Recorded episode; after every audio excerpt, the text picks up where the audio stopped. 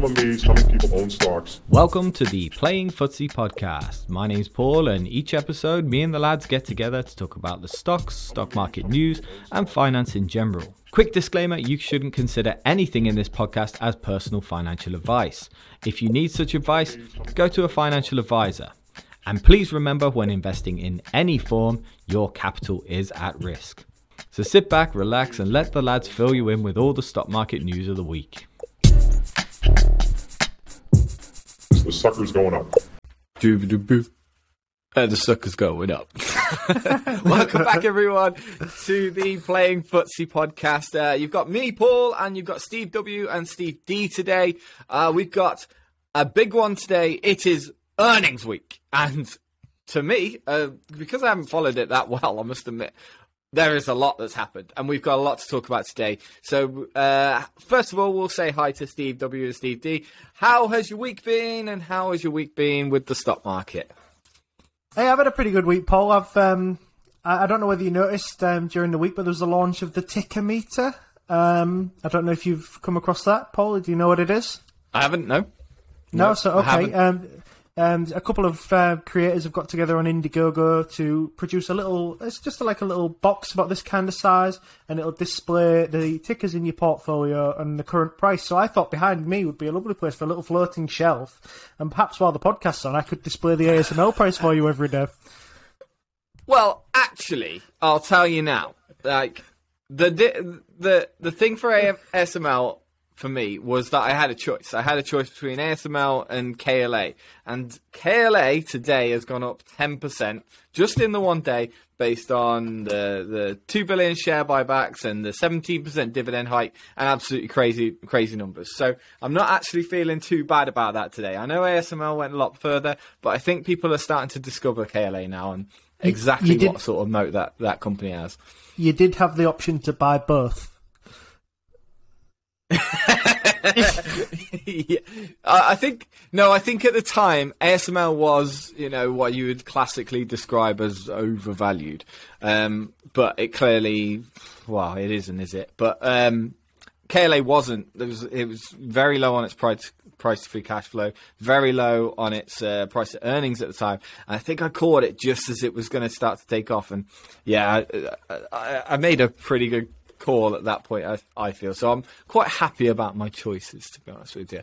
Um, and, and in fact, this week has just gone absolutely mental. Emerging markets down because of the China fiasco. Uh, now I've got three reds in my portfolio, which I haven't had for a long, long time. Um, but it, my portfolio is up simply because of the semiconductors and Google and everything that's happened this week. So yeah, it's a it's a strange one. It's a bit. Of, it, it's like my I've got this barbell portfolio where one side goes down, the other side goes up, and it keeps it just like totally straight. How about you, Steve? How's your week been? Uh, my week's been good as well. I don't have a barbell or whatever that is. People talk about these things quite a lot. They talk about them in trading terms as well. But happily, uh, even without having a barbell, my portfolio is also almost completely straight. Uh, and I've just not chosen anything that seems to have gone anywhere much until today. Uh, we're recording this on Friday, so it's after pretty much all the earnings have come in because there's nothing after market close on uh, Friday evening. Um, and I guess most of what I've been thinking about is uh, earnings, and we'll kind of cover that on the pod. But yeah, nice enough week in stocks. Nothing quite so exciting as Steve's latest acquisition. By the way, your audio sounds great today, Steve W. Sounds very, very good. Thanks. You've, have you done something different with your hair?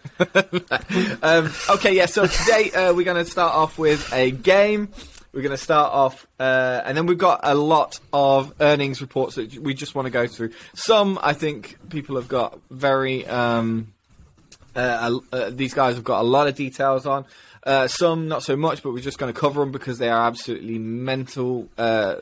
Mental things have happened in the market. So I'm just going to list them off: Starbucks, Pinterest, Teladoc, Amazon, and Google. So if you're interested in any of those stocks, stick around because we're going to talk through them and give our opinions on them. First of all, though, we're going to start off with a game, and I guess that's Steve W's chance to introduce his brand new game. Yep, I have a brand new game, and I'm calling it Playing Footsie Pointless um, on this occasion. So I decided that Oh, you You sound like you've heard of this game before, Sorry. Paul. I mean, I thought of No, it like half well, an hour I'm- ago. I'm- so I'm hoping He just that really uh, likes you're Richard basing this off.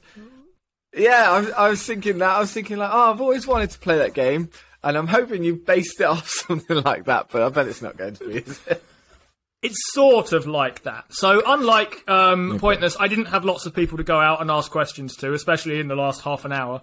Um, and so I've uh, I've come up with a game where yeah, the idea is to score as few points as you can by giving more obscure correct answers. Basically, is what you're looking for here. Uh, and since I've it. called it pointless, I thought we should also talk about something that's fairly pointless. Uh, and I've selected the Dow Jones. Um, so the Dow Jones is a US index of 30 stocks, uh, which is unlike the S&P in that it's not particularly traded or anything like that, and it's weighted by share price rather than market cap. So it doesn't actually matter how big the company is by market cap; it takes up a bigger proportion of the Dow if its share price is higher. So if you reverse split all of your shares, uh, you actually become a bigger part of the index if you're a part of the index at all. So here's how this is going to work. Um, you guys are going to take it in turns to tell me a company that's in the Dow. Um, and you will score points according to how big its market cap, uh, not its market cap, its share price uh, is. And the way I've worked this out is um, I've worked out the weightings for each of these, uh, true as of this morning. Um, and uh, if you give an incorrect answer, you'll score 10 points.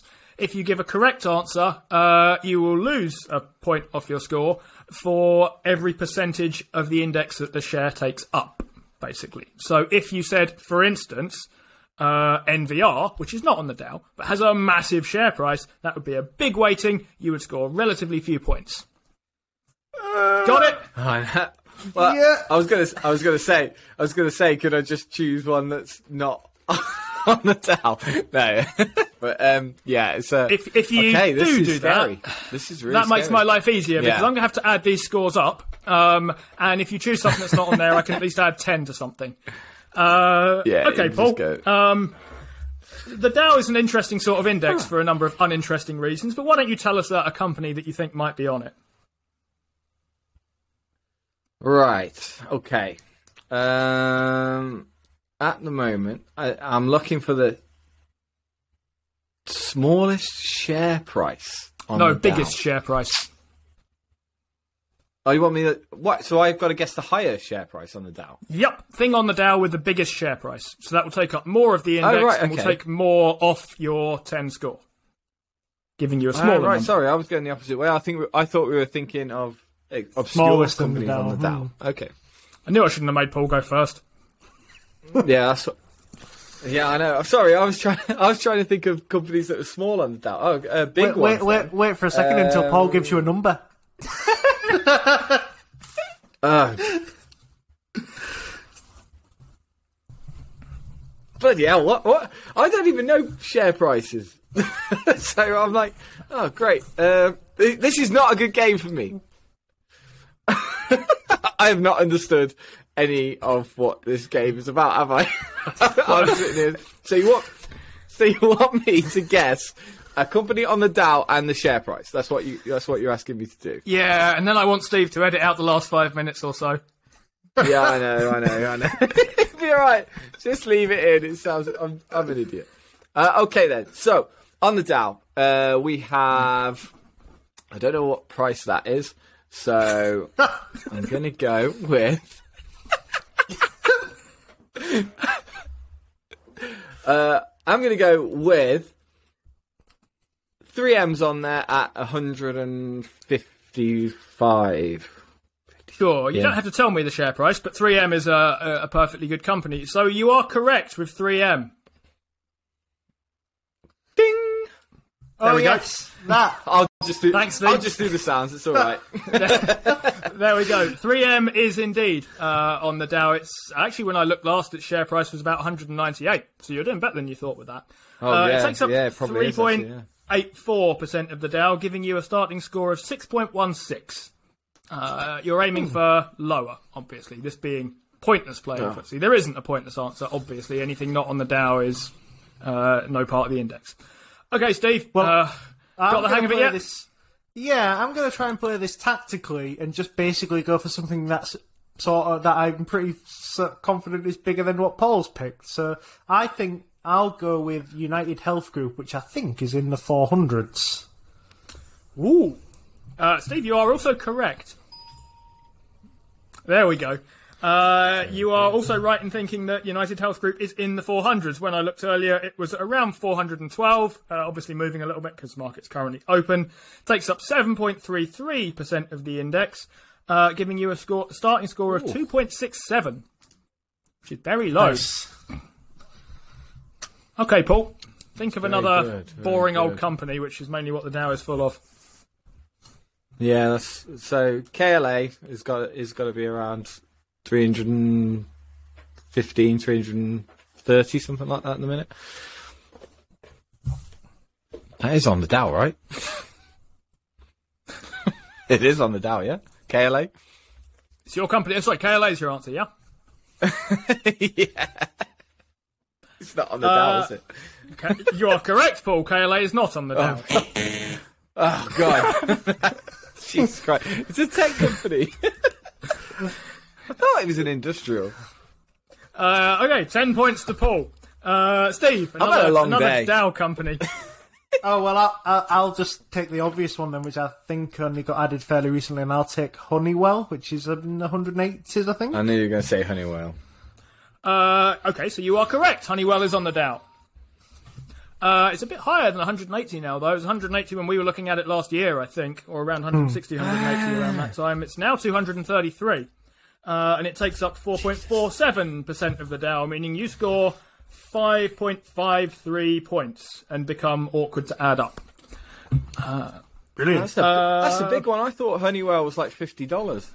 I just said Honeywell. That's why I didn't guess it. It was about. 50, I thought it was about fifty dollars.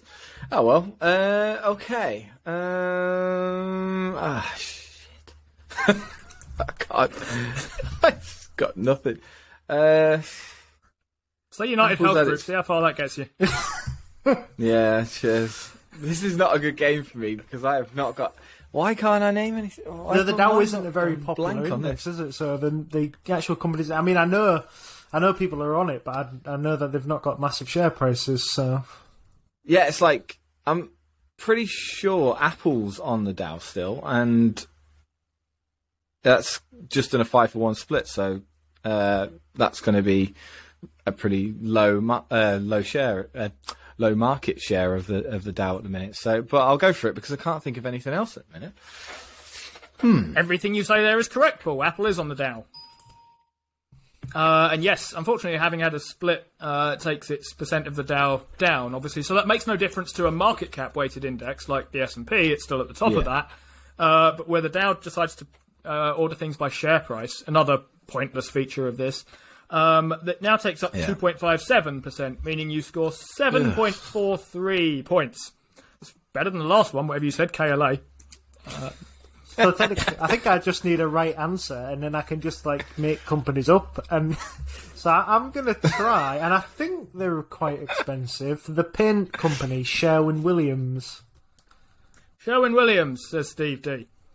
Uh, Steve D is incorrect. Sherwin, Sherwin Williams is not on the Dow. You are right in thinking they are expensive, though. Um, uh, ten got a points. Okay, Paul, let's hear it. Uh, LMT. It's got to be Lockheed Martin. That's got to be on the Lockheed Dow still. Martin. Uh, Dow Jones being, of course, short for the Dow Jones Industrial Index. Lockheed Martin being a massive industrial. It is unbelievably not on the Dow. Oh wow! Oh, Uh, what? What? No and I way. made the index.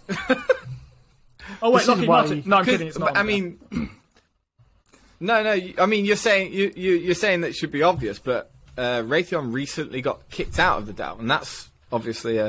Uh, I suppose it's an aircraft. Oh, there you go. I've just given you the next one, haven't I? I don't know. Have you, Steve? You'll go. Yeah, I'll go with Boeing. Yeah, I think I have just given. Oh, that, that was. I see what you've done there. I just Uh, gave it him.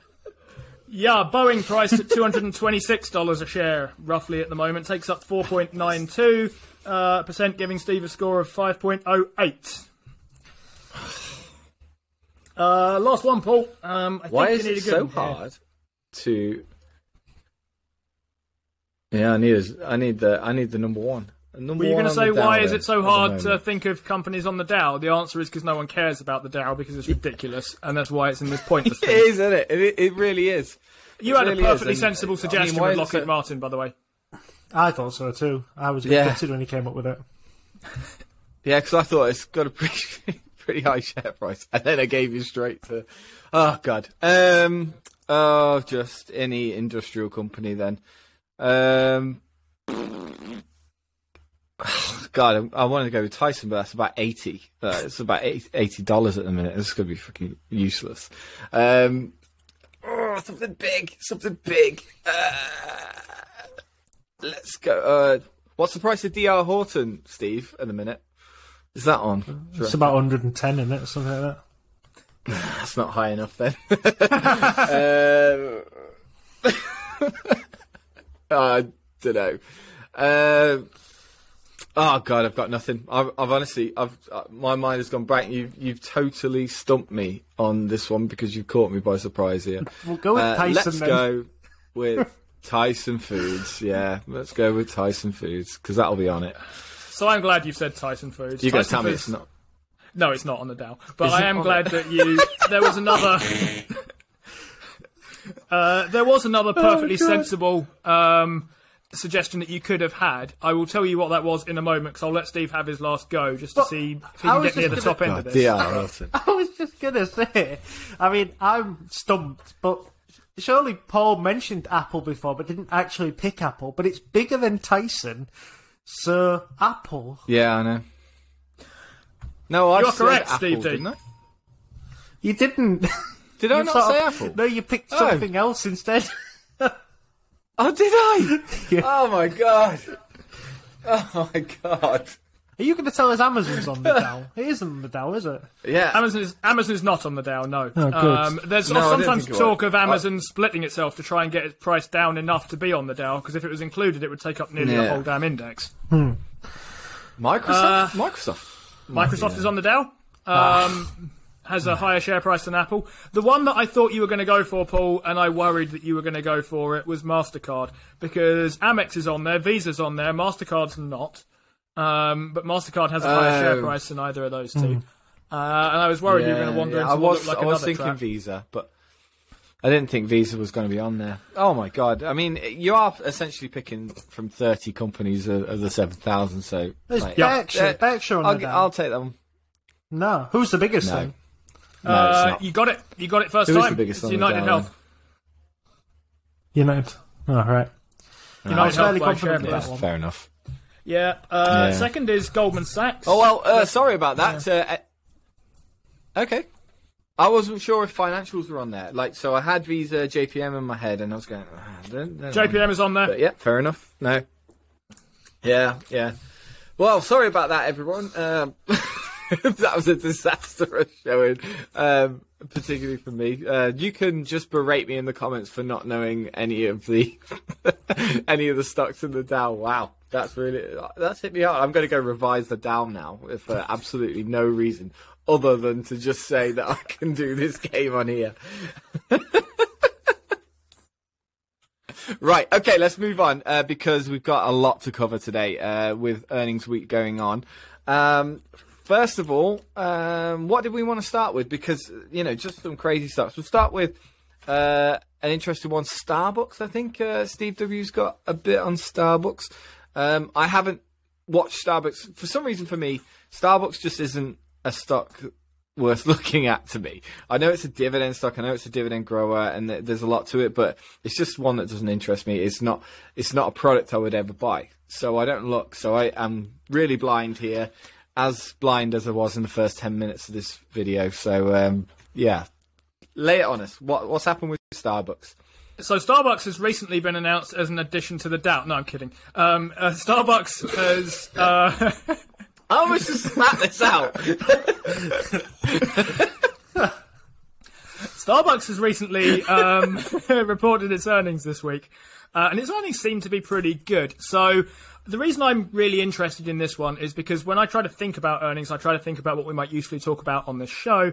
Starbucks ticks a few boxes for things we might usefully kind of direct people towards because their earnings report was pretty good, and the stock went down 3% immediately. And in those kind of situations, it's natural to sort of wonder why on these kind of uh, stories. So they did pretty well. I think they beat both their estimates uh, on this. They're up uh, earnings wise on operating earnings 86% over last year. Now, uh, last year, of course, is a pretty weak year for Starbucks. They do pretty poorly when everyone's shutting their houses and not going in. Um, product that Paul wouldn't use, product that nobody is using then. So that comp is quite weak. Uh, it doesn't tell you very much here, but it looks like a big number. So if you go back two years, uh, they're up 9% compared to 2019, which is, again, impressive. 9% on average same store sales, which is a stat that people like for these sorts of things. And I was listening to a Motley Fool podcast that said, this is great. This is really impressive. Uh, they're growing a business the size of Starbucks, which makes coffee, and how much coffee can you get people to drink um, at 9% on, let's call it a year or so and they were trying to wonder why the stock is down. I my sense here is that nine percent for a company with the PE ratios of Starbucks isn't actually that great. It's trading on a price earnings of about forty odd, but about thirty times 2019 sales. And my sort of sense is that if you're looking at paying what is basically a tech multiple, uh, somewhere in the 30s or even higher than that, you should be looking at kind of techie levels of growth. I get that Starbucks is a firmly entrenched, big dominant player in its kind of industry. And actually, I quite accept that this is a really good management success, managing to squeeze another 9% out of a company the size of Starbucks in an industry like that. Uh, and I take the point, it's been really, really well run. But ultimately, that might just mean it's kind of hard for this company to do very, very well uh, as a company. And that's kind of what I take away from this particular earnings call. So I didn't know that it was running at a P of 40 at the moment at the moment. But i do understand why certain companies that aren't that aren't growing at tech growth levels. I can understand why those com- why certain companies can be stupidly high. And i would expect companies like unilever uh, coca-cola mcdonald's you know those classic entrenched in your head wide moat branded stocks. I expect them to be trading at a higher multiple. But when you're saying 40 uh, we're just getting stupid levels now, aren't we? And you can understand why there has been, or why we might be starting to see that little bit of a, reversion to the mean because these stocks are stupidly high. Uh, the whole market is stupidly high, and there only are there are only a couple of gems out there as, as far as we can tell. Is there something in this safety? Would you buy a stock for more than it's worth or uh, quite high inflated PE ratios just because it offers an element or a traditional element of safety? I definitely get that thought that there's a sense in which, look, it's quite a predictable sort of business. I mean, here's another way in which it's made itself predictable that came out on the earnings call for what it's worth. One thing that we're seeing across the board with um, companies like Starbucks that basically take some product and turn it into some other product, we talked about Unilever last time, is there's this thing called inflation, which is driving up all their costs, right? Um, here's the thing that Starbucks have done well. Uh, they've been hit, well, their industry has been hit particularly hard by uh, frost in Brazil, which has uh, ruined coffee bean uh, supplies and driven up prices huge on that. Starbucks are pretty much unaffected by this because they've fixed their coffee prices. So they've more or less made themselves inflation proof by um, fixing on that kind of thing. So there's good security here, there's good management. The question that you're asking here is then, okay, that makes their earnings much more predictable in a certain way because their input cost is now fixed. Um, and they're a fairly reliable company. Would you pay a premium multiple in exchange for that kind of security in place of that growth? Yeah, maybe in part of my portfolio. I mean, they generate a lot of money on return on invested capital. That's a very high number for a company like them, which they're listed as a cyclical. I think of them as kind of defensive. Um, but I take that thought though. I, th- I think uh, they're making that. Gets a price. They're making that stride, aren't they? But, but their their growth is going to slow. It has to slow. You can't. We've got in just in places like Birmingham. You've got you've got Starbucks next to Starbucks. Like they, it's it's absolutely stupid. They can't possibly be on every single address on every single street. But yeah, it's it's an interesting one. People do pay for that little bit of safety, and I think it is going from the cyclical uh, style stock to more of a defensive, and it's going to have to grow in that way. And obviously, it's got that huge dividend growth. It's got that a lot of returning to its shareholders. I don't know what share buyback program is like, but I'm imagining it's absolutely crazy. Um, but yeah, it's there's a lot. So did most investors think that this because I saw the, the news today of the Brazilian frost which caused the problem with the coffee beans. Did most investors think that this was going to affect Starbucks and obviously now you could take advantage maybe of a three percent share share price drop because of this misinformation that might be out there? I'm not sure. The podcast I heard on this from Motley Fool was basically saying, look, if you want Starbucks, it's at a 3% discount. Uh, this was the day after their kind of earnings for what they took to be no reason at all. Um, I thought those were sort of slightly underwhelming growth numbers for that uh, multiple. And that's kind of what I saw happening here.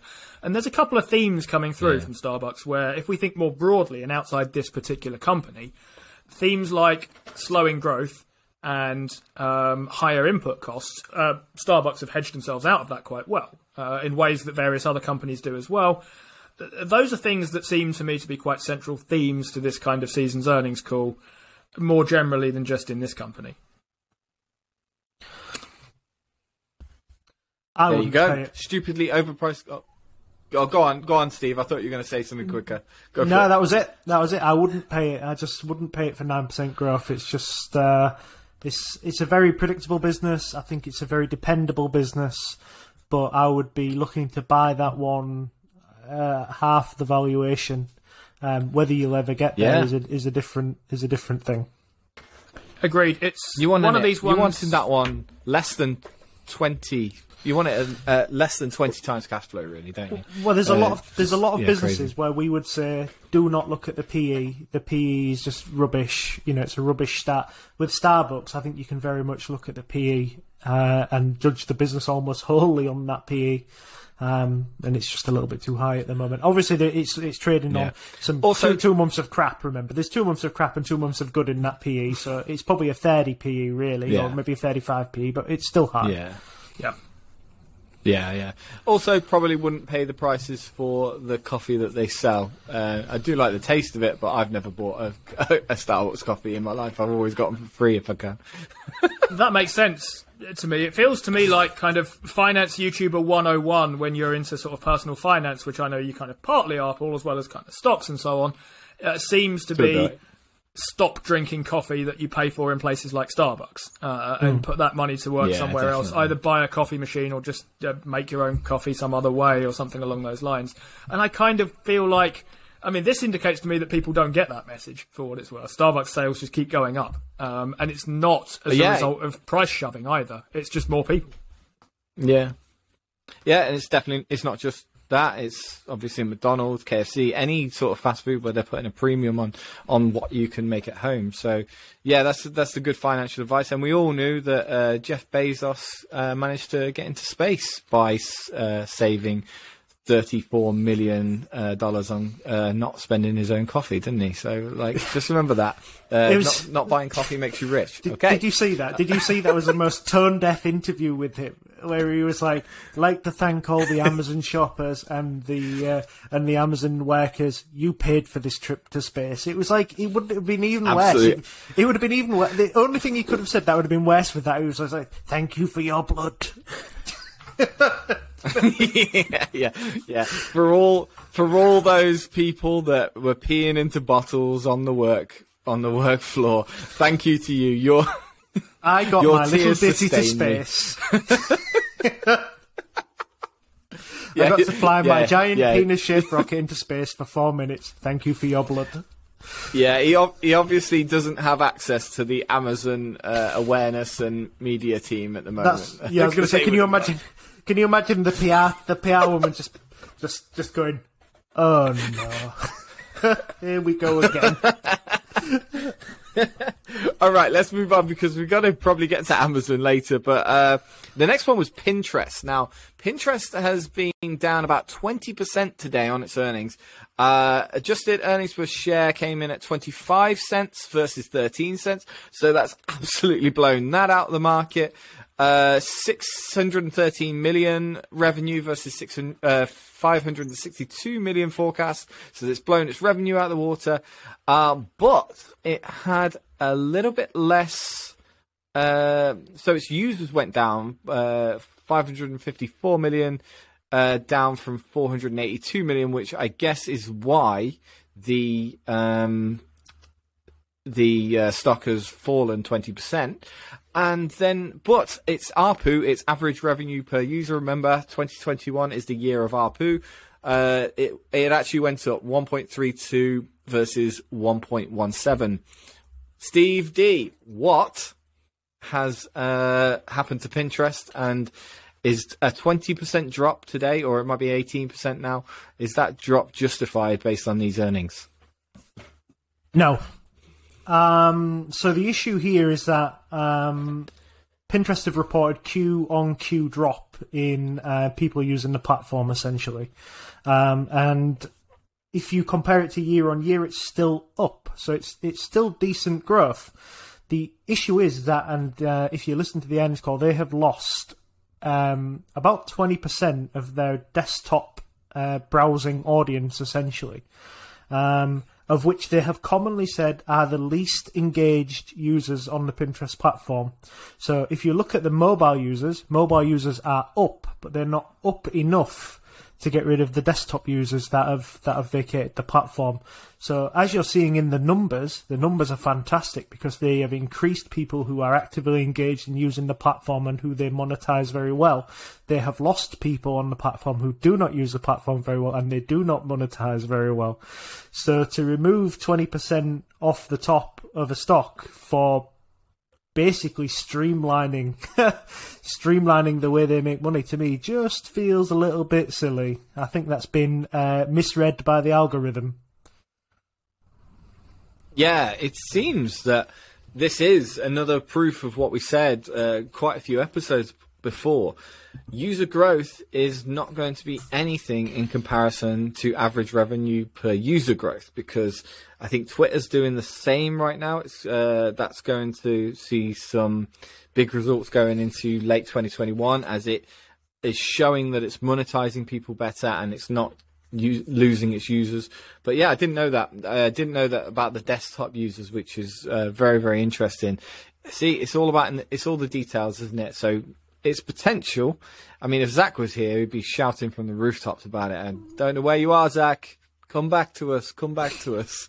Um, but um, yeah, Zach would have known that you know Pinterest is still still uh, very very good for it. But yeah, very interesting. Remember, look into your details, see the details, and, and go. Okay, is this really what what what's written on CNBC? Is that really the truth, or is there is there much more to it?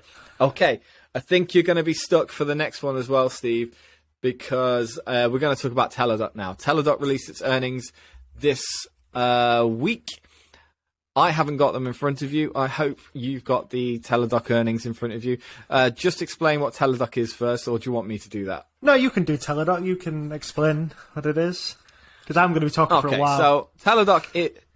Teladoc is one of our favourite stocks. It is one of my favourite stocks. I just can't bring myself to buy it because I can't see uh, I'm not very good at sort of predicting where these growth stocks are going. I haven't got that confidence. But Teladoc is a uh, telehealth company where it's basically linking GPs up with patients and doing that over video call. It's breaking into all sorts of markets. One of its uh, top uh, products right now is is it BetterHelp or is it the other one? The, one of the apps, which is a mental health kind of app, uh, which is connecting a lot of the private insurance in America, uh, particularly through mental health. Private insurance is offering a lot of mental health cover in America, and this is one of the easiest ways for uh, them to monetize that or at least deliver that to their, their patients. And Teladoc is really filling a gap there.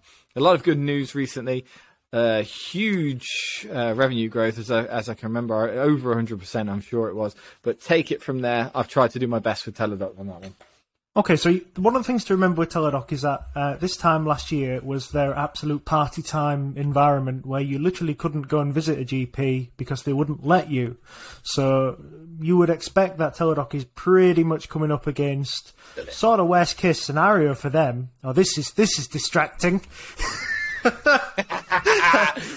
um, so Teladoc's Sorry for the listeners. I've just brought my dog on camera. uh, Teladoc's revenue grew um, in the last. Well, this is year over year, so we're comparing to the probably their quarter of a lifetime. So it grew 108.7 percent to 503 million. Um, U.S. revenue, um, which is obviously filtering out all the international revenue, grew 120.9 percent. So that of that 503, 465 of it is from the U.S. So it's another over double. International revenue um, grew at 26.6% to 38 million. So that's um, pretty meager growth, but it's it's interesting. So access fee revenue, which is um, basically the revenue that they take for access to the service, um, grew 138.5% to 434 million. So again, huge growth. Uh, but not just that, they improved the gross margin by just under 7%. Uh, operating cash flow margin Q on Q improved 14.2%. Net income margin improved 17.4%. So I just wanted to sort of like drop in here and say, last time we talked about Teladoc, off camera, I told Paul that they would be profitable in the next quarter. And he scoffed at me. So I have a Steve adjusted profitability for you here on Teladoc. So they lost 133.8 million um, in this uh, in this quarter. So I had a really good scour through the figures to find out all anything that's revert, is basically related to this Livongo and the um, the other health company merger whose name escapes me at the moment. Um, so 133.8. You can minus stock based compensation, which was directly related to the merger of 83 million. Amortization expenses to um, merger and acquisition of Livongo was 46 million, and there was a debt extinguishment charge from buying Better Health of 31 million. So that gives them an adjusted net income, Steve adjusted net income, of 26.2 million. so I'd like to congratulate Teladoc on their profitability and say that I won that bet. Um, um, so okay, let's let's just make uh, make Teladoc. Let's make um, every company uh, profitable just by getting rid of all of their expenses. You know? let's get rid of their stock comp. Let's get rid of their pension comp. Let's get rid of. if I have made a bet, this is what will happen. but I've got some guidance No, as uh, well for like, you. I- Some interesting I- guidance. Okay. Um, so they were expected to guide for 514.4 million. They guided for 510 to 520 million rev next quarter, which that'll represent 78.5% growth um, over the over the year on year. So I thought that was pretty interesting. I thought, like stats wise, is, is there anything in there that, that you want to talk about, guys, or do you want me to move on to some uh, some stuff I pulled Yes. from the earnings call? Yeah, there is in my case. Um, so stats wise, I was interested in some of the stuff around. Uh, I can't remember whether you mentioned it on this one, but you sent me some stuff beforehand around these kind of chronic condition patients that you were talking about. Because when I think of Teladoc in my head, and I don't own this company, um, I kind of think it as something that allows you to basically video call your GP. But that strikes me as a fairly sort of straightforward and easily copyable product. So Teladoc are merging with Livongo, attempting to get lots of other things going on. They've got a tie-up with Microsoft as well, I think, and they're trying to turn themselves into a kind of full healthcare suite thing. Um, and the big thing that I was told to look out for on this um, earnings call, and I did not look out for because I didn't listen to it, so I'm going to get you to tell me about it instead, uh, was what's going on with patients needing chronic care for chronic conditions. So ongoing stuff, basically, from what I can hear of it.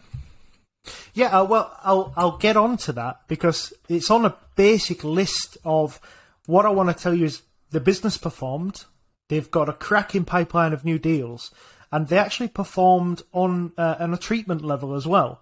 So it, it's really interesting to see it from all sort of all sort of perspectives. But I'll, I'll just quickly fly over these. So HCSC, they're known as Blue Cross in America.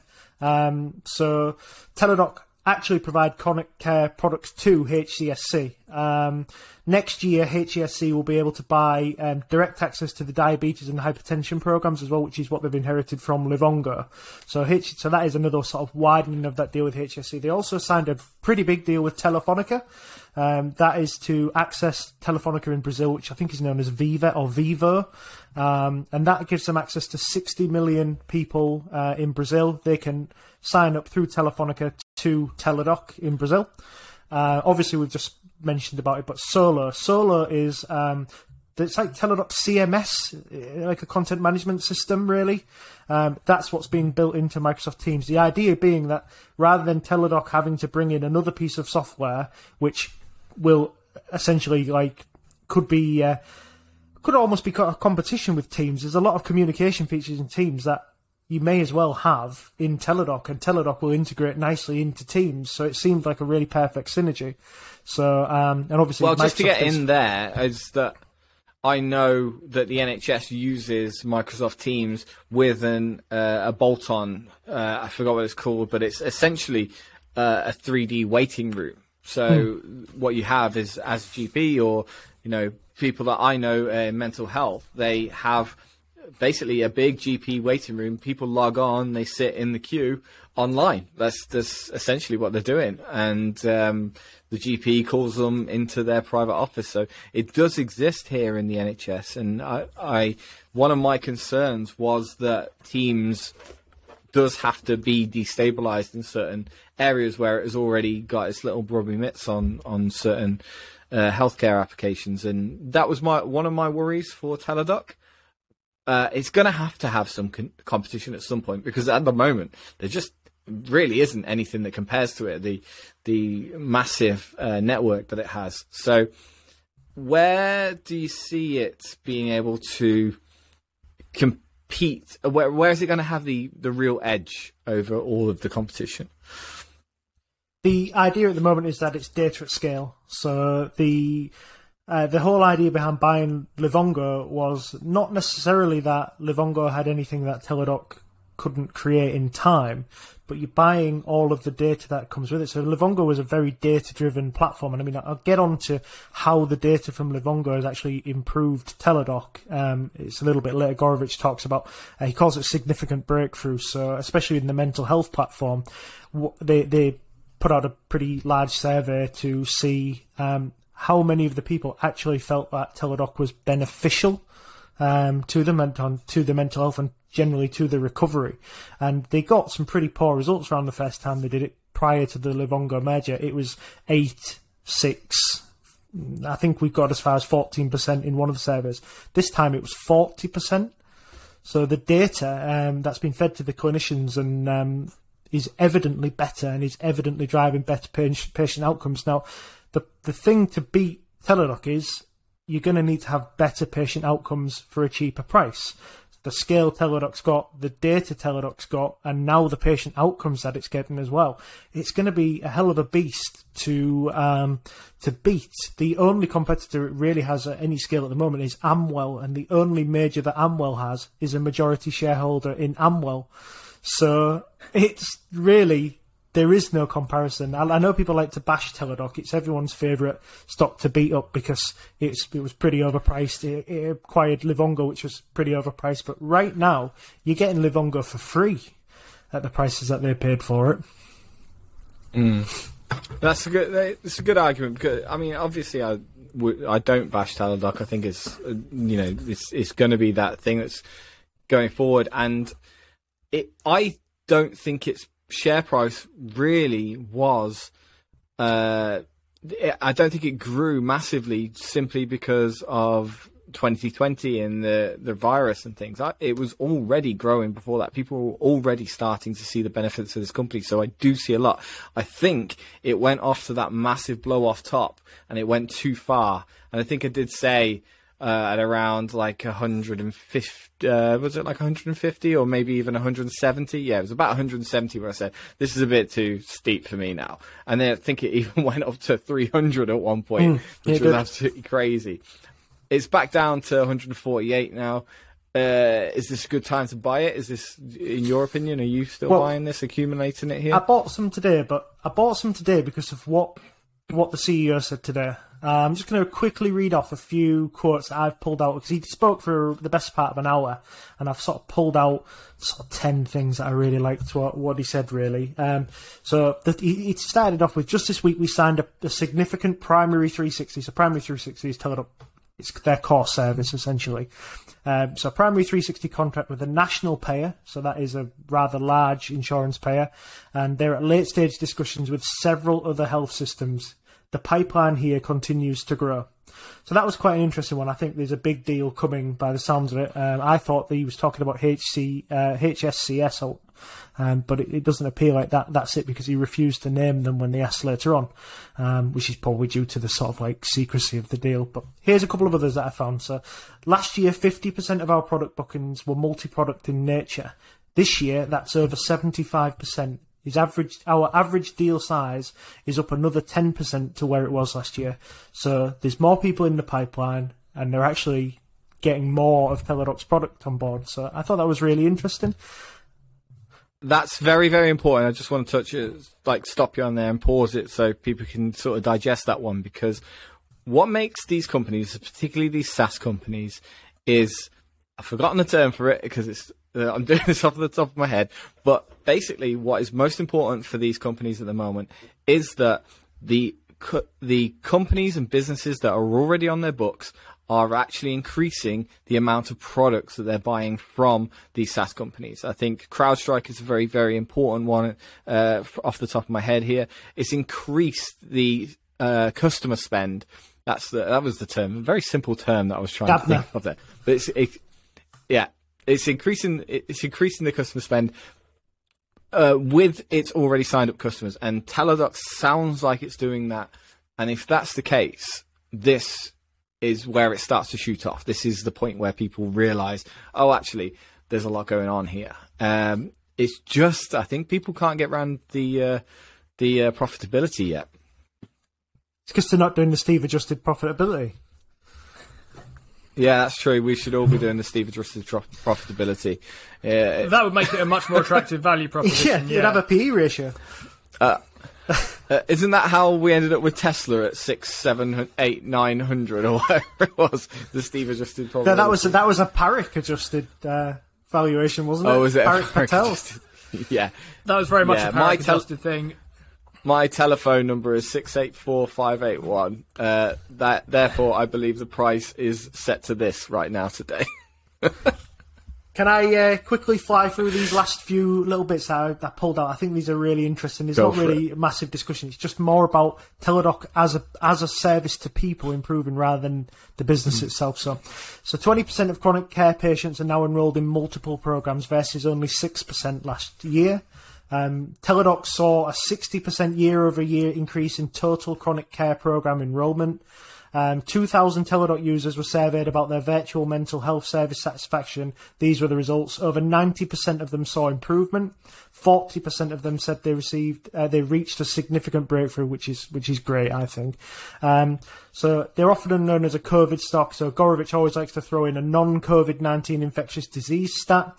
Um, he said that the transmission is beginning to tick up for the first time since the pandemic begun. So it's actually a sign that COVID is retreating and all of our standard illnesses are returning. Um, they're going to launch Primary 360 with several Fortune 1000 clients in the second half of the year. He said, stay tuned for some exciting announcements. So I'm looking forward to seeing who they are. Um, Eighty percent of B two B visits. Um, sorry, is that it's in uh, that going to be its in-house sort of its play for sort of business insurance or uh, uh, employee insurance? It, it's a benefit, isn't it? It, come, it, it comes through as a benefit on a Fortune 1000, yeah. so it's another way of um, because Fortune 1000 is really big on retention, which is why Progyny is a, such a great stock. Um, but yeah, so I'll just quickly fly through the end then. So um, 80% of B2B visits in the quarter were related to non-infectious diseases versus 50% uh, pre-pandemic. So it's a sign of things going back to normal, essentially. Um, there wasn't a ton of information on myStrength's early results, other than saying that the interest in it was um, strong. So myStrength is the very first Teladoc and Livongo um, product that they've developed together. Um, so it's interesting to see what what myStrength ends up being. It's meant to be a holistic um, sort of health and wellness kind of service. So it'd be very interesting to see how that goes. It covers you know both your body health, your, your mental health, and, and fitness and things like that as well, as well as monitoring things like hypertension and what have you as well. So I thought it was really interesting. So I, I sort of summed it all up by saying I, I think Teladoc continues to be grossly misunderstood. Um, I think it's a hell of a lot better business than it gets the credit for. I think people really think something like Amazon is just going to come along and, and eat its lunch when the truth is that there is there is enough room in this business for Teladoc, for Amazon to be very successful, and probably a third other, and for this company to be miles bigger than it is today. So that was going to be my question here, Steve. Um, on this kind of company, how sticky are these kind of things for customers? So, I mean, there's lots of different companies that appear to operate in the way that Teladoc do, and the way they appear to be doing things is just faster and better than everyone else. And that's kind of that goes one of two ways, right? Either you have to keep doing that, and you have to keep being faster and keep being next and keep being better, and people stay with you because you are the best in town or you find some way of, uh, we like to say in investing, assembling a moat around your business. And moats sort of work two ways, right? They stop people getting in, but they also stop your damn customers getting out. Uh, they make switching costs kind of really, really high. So if you're thinking that, okay, we're wondering about Amazon and their health related ambitions and so on, how likely do you think it is that Teladoc can kind of hang on to people in the face of competition? I think it's a tricky question to answer because um, I think virtual care is for some people and it isn't for others. So I think when there's no option, virtual care is a perfectly fine um, sort of swap for going to your doctors. But there will be some people. Sure. I mean, I, I remember when my missus used to work in a, in a doctor's. Some some of the uh, older generation just go there for a day out. Um, they go there to have a little chat, and they're never going to swap. You're never going to swap those people onto uh, onto. But I don't think that's the idea that Teladoc are going for. Until think, they die. Yeah, just just until they die. Well, I think Teladoc's uh, primary audience what... is is is tech tech using people, and I think they'll want to stay. I mean, yeah. I I would use a virtual service over going to the doctors any day. Yeah, it's I, and I do kind of agree with it. It there is the argument that you know you can't do a medical assessment over the phone. I think you can uh, for for the majority of things, and really all they need to do is like stick their toe up and go, "Does this look infected?" and the answer is yes, yeah, I'll get black. you some antibiotics. But um, but uh, I think it's just going to take people a while to understand it or, or understand to, how to use it. And unfortunately, when you've got your 80 year olds, uh, Jesus, even some of the 60 year olds uh, just wouldn't be able to do it either.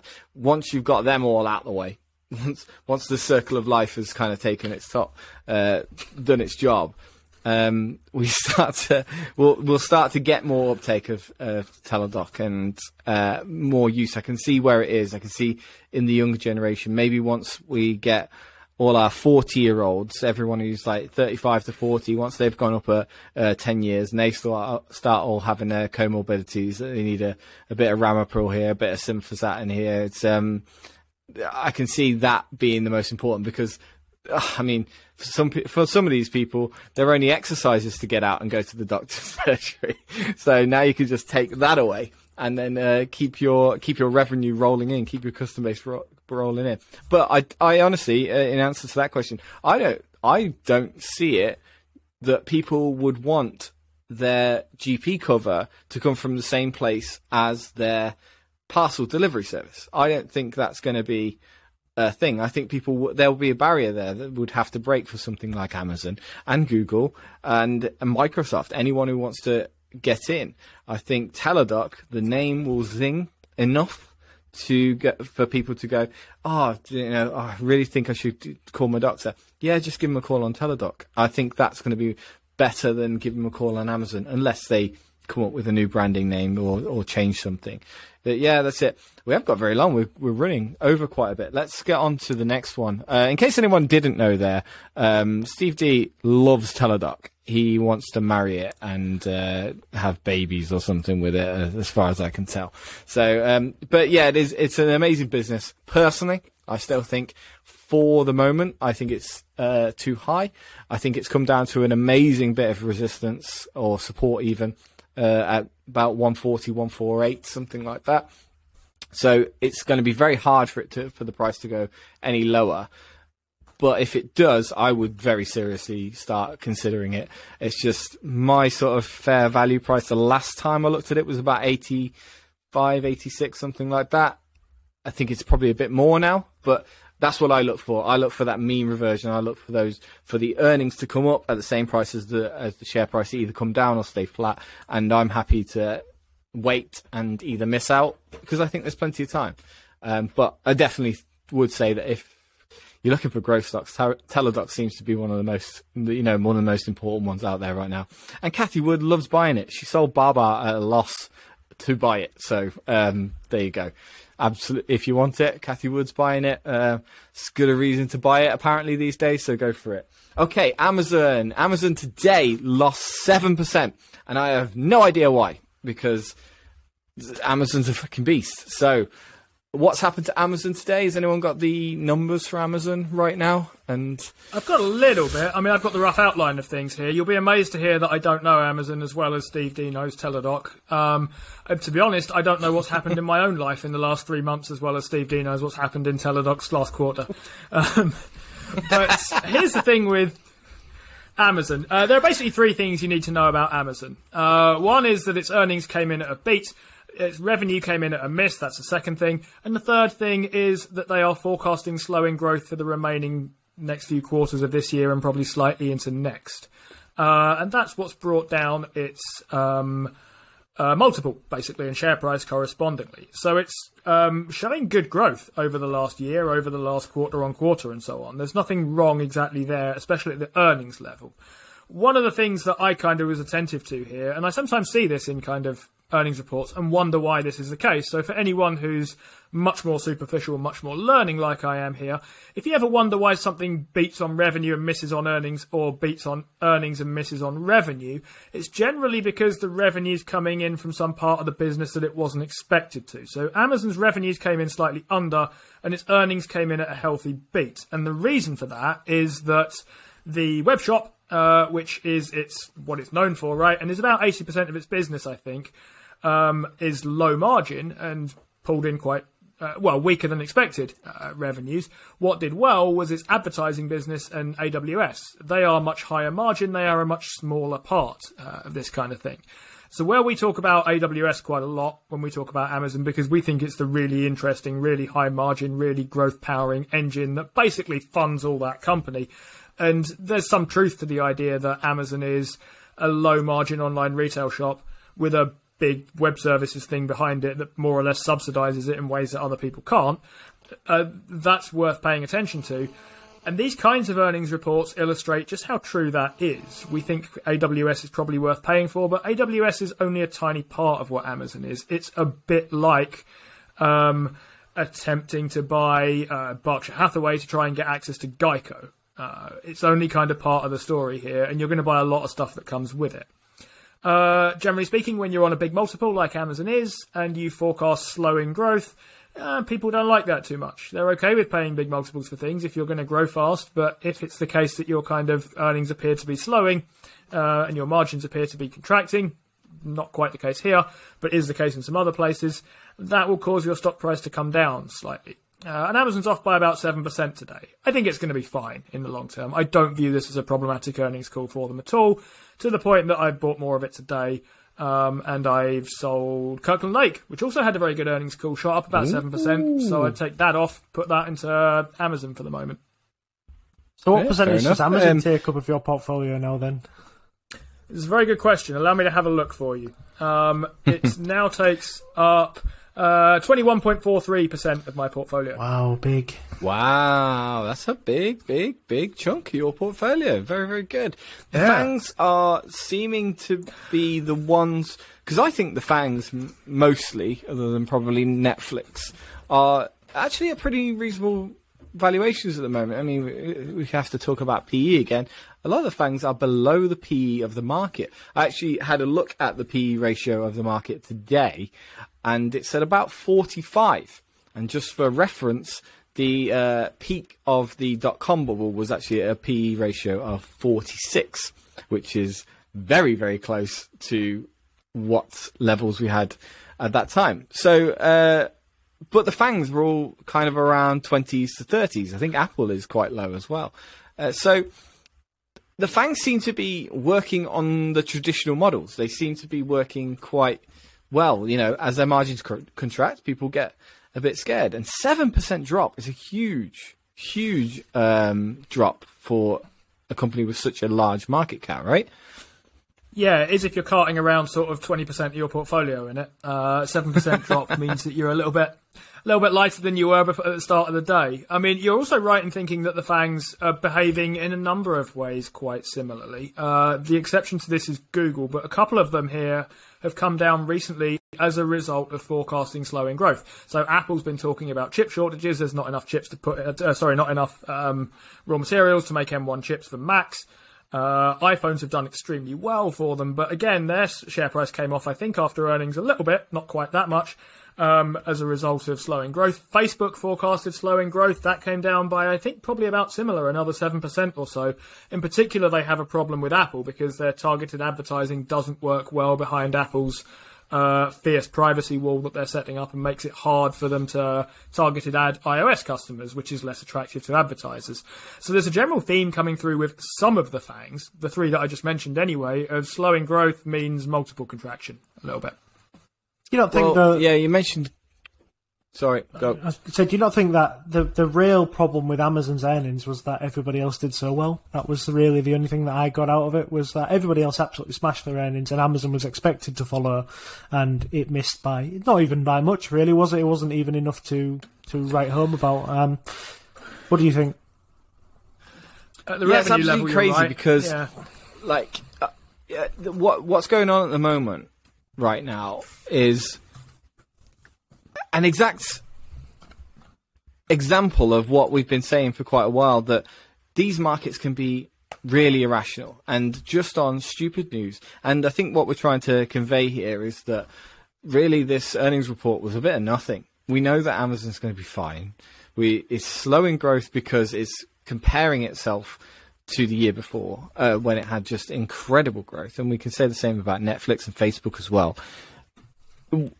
And then all of a sudden, oh, we we see a little bit come off come off the top, and all of a sudden, so many people are just exiting a company such as Amazon. It just shows how irrational the market can be right now when you've got companies that are ridiculously good like Amazon and still with potentially like very good cash flow at the moment as well. And then you've got loads of stocks which aren't even profitable, just at P's price to sales of like 40, 50. And you're going, what is going on? And maybe it's just a matter of time before those stocks come uh, come down. But what I did want to get onto because we're we're running quite a lot is um, Google, which was the last of the fangs we were talking about.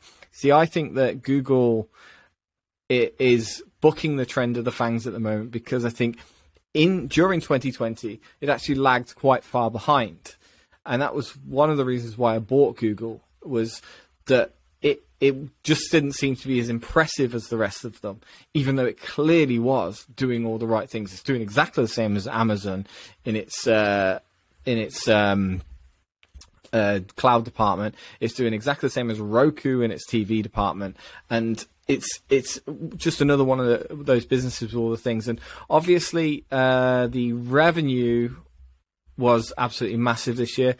Uh, earnings per share was 27.26 compared to 19.34 expected, which is huge. That was, I think, it was probably one of the biggest beats, earnings beats this week. Uh, 61 billion in revenue versus 56 billion uh, expected. YouTube, wow, YouTube revenue was absolutely crazy. 7 billion versus 6.3. I don't know where that YouTube revenue is. Come on, YouTube, give us some of that revenue because I'm not getting any of it.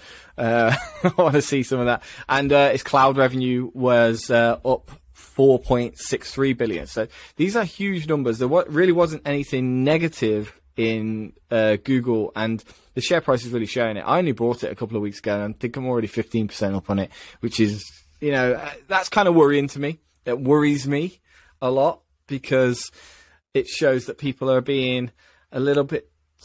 I don't know. Did we did we buy it at a good time when it was lagging the other fangs, and and now it's going to start fitting into the fangs again? It's going to start going with the pattern of Netflix, Amazon, and Tesla. Uh, Tesla. Uh, yes, yes, you did. Is the short answer to that? yeah. Uh, you absolutely did. Google's had a great session. It's had earnings to catch up to it. It's doing really well on its advertising business.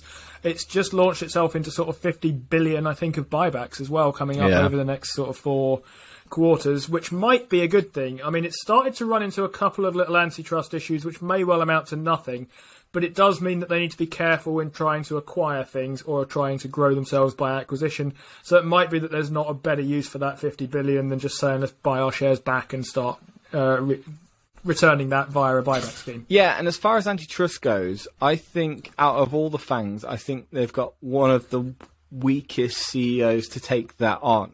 I think that's just personal opinion and you know just my own sort of bias, but uh, I think the other CEOs don't have a problem with just sticking the middle middle finger up, and I'll include companies like Twitter and, and all sorts in there. They, they they don't seem to care, but uh, uh, Sundar just does. I don't know. He doesn't seem the strongest one to argue in that sort of arena. He's very much the tech guy. That's my personal opinion, though. I thought he did really well in the Congress meetings. I thought he was the, the most level-headed out of the lot of them. He he knew the answers to his questions, and he blatantly knows Google inside and out. There's a reason he got the job. Um, one of the things I was yeah. just going to say is um, seven billion in revenue on YouTube, and I remember when they bought YouTube, Google, and I think they paid a billion for it or something, or maybe even seven hundred million for it okay. at the time. And I remember the ridicule of them wasting money on something that was never going to generate anything. It didn't have a pound to its name at the time. And I mean, Google often gets a really bad rep for not being able to uh, run social medias or, or any of that. That was the thing that Google was yeah. almost born to do. When Facebook came up, people were waiting for Google to just beat it up. And and it never happened. Circles, Google Plus, it was called. It was Go- absolutely terrible. Circles. Google Plus as well was an absolute disaster, wasn't it? Yeah. And um, but then everybody seems to just ignore YouTube, and they've they've transformed YouTube into well, what is a fantastic business. If if they were forced to spin YouTube off, I would be front of the queue, waving my dollars at it. Yeah, definitely. Uh, it's it's approaching it with shorts. I haven't taken up any of the shorts yet. I was thinking about doing something like that because I think that's a it looks like a fun thing to do. Um, but um, yeah, it's uh, absolutely incredible. I think I, I wonder how far Google's got to go now before it, it starts to top and tail off like the rest of them have. Because Amazon's after that seven seven percent drop is pretty much flat now for the year. Uh, still, it was starting to go up a bit, but it's back down to flat now. Um, these these are just coiling to go, aren't they? People are accumulating these this stock, and it is it is coiling. Uh, particularly Amazon is is coiling, ready to go. I think Netflix probably is as well. Yeah, absolutely crazy. Anything else you got to talk about today? I'll just leave you guys with it with the end, the last word. No, I think we've covered everything. No, just yeah. That's all love, I've got. Love Teladoc. Uh, buy de- buy Teladoc. Apparently, equity equity investor. I Sell promise Teladoc you, we so will I can buy it. That's that's what I'm saying. Yeah, uh, that uh, uh Steve oh, makes yes. a good point there. Actually, equity investor asks us a really, really good question, and he's got a really good name as yes. well. Um, but and I've got like yeah. loads of stuff, by the way, on camera that I can show you here that I've been printing off about it. So we are going to get to this. Just not today. Yes, yes. Yes, sorry about that. People have been asking their questions and sending their questions in, and just every week something comes up that we need to talk about. And uh, we did have the plan to talk about the questions today, but uh, it's just run over too much, and we've talked too much about uh, the stocks. I think the Teladoc section was a little bit long, don't you think? Yeah. Next time we'll do a full hour no, on Teladoc. No. um, next time. Yeah. Well. Well, we could. Next time we'll we'll try and tell Paul that there's a company in the Dow yeah, called yeah, Dow. Yeah, maybe um, maybe. air products and chemicals. Oh, air products. That'd have been a good one, wouldn't it? Oh my god, you got. It's down the road. I bet Deere's in there as well, isn't it? John Deere's in there as well. Uh, neither of those companies is in oh, there. Oh, really? But yeah. no! Wow! See, this is a hard game. I'm telling you, that's a hard game. We've had that an hour and game. we yes. still don't know any. No, no, I, I, I haven't really googled it. But, um, yeah, mad. Um, yeah, so sorry. Google. That's another one that's not in there. Yeah, either. I know. I knew you were going to say that. I, I could see that one coming. Um, yes, so uh, yes, please ask the questions. A lot of people have been asking questions. We are going to start getting around to them. We're going to do them at the end of each episode. It's just a day. There's so much going on this month. I mean, we didn't even get onto China. We were going to argue about China and all sorts. Uh, we'll have to do that another week.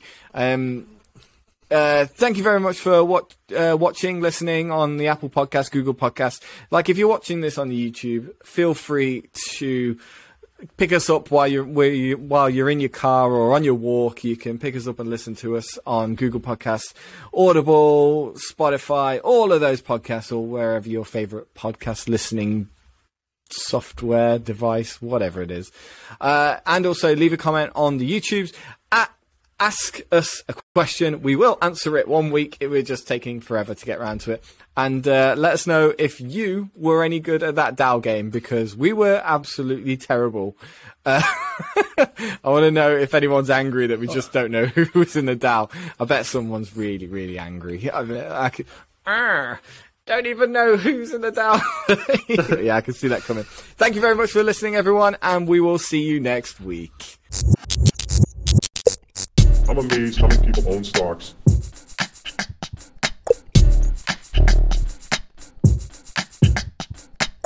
I'm amazed how many people own stocks.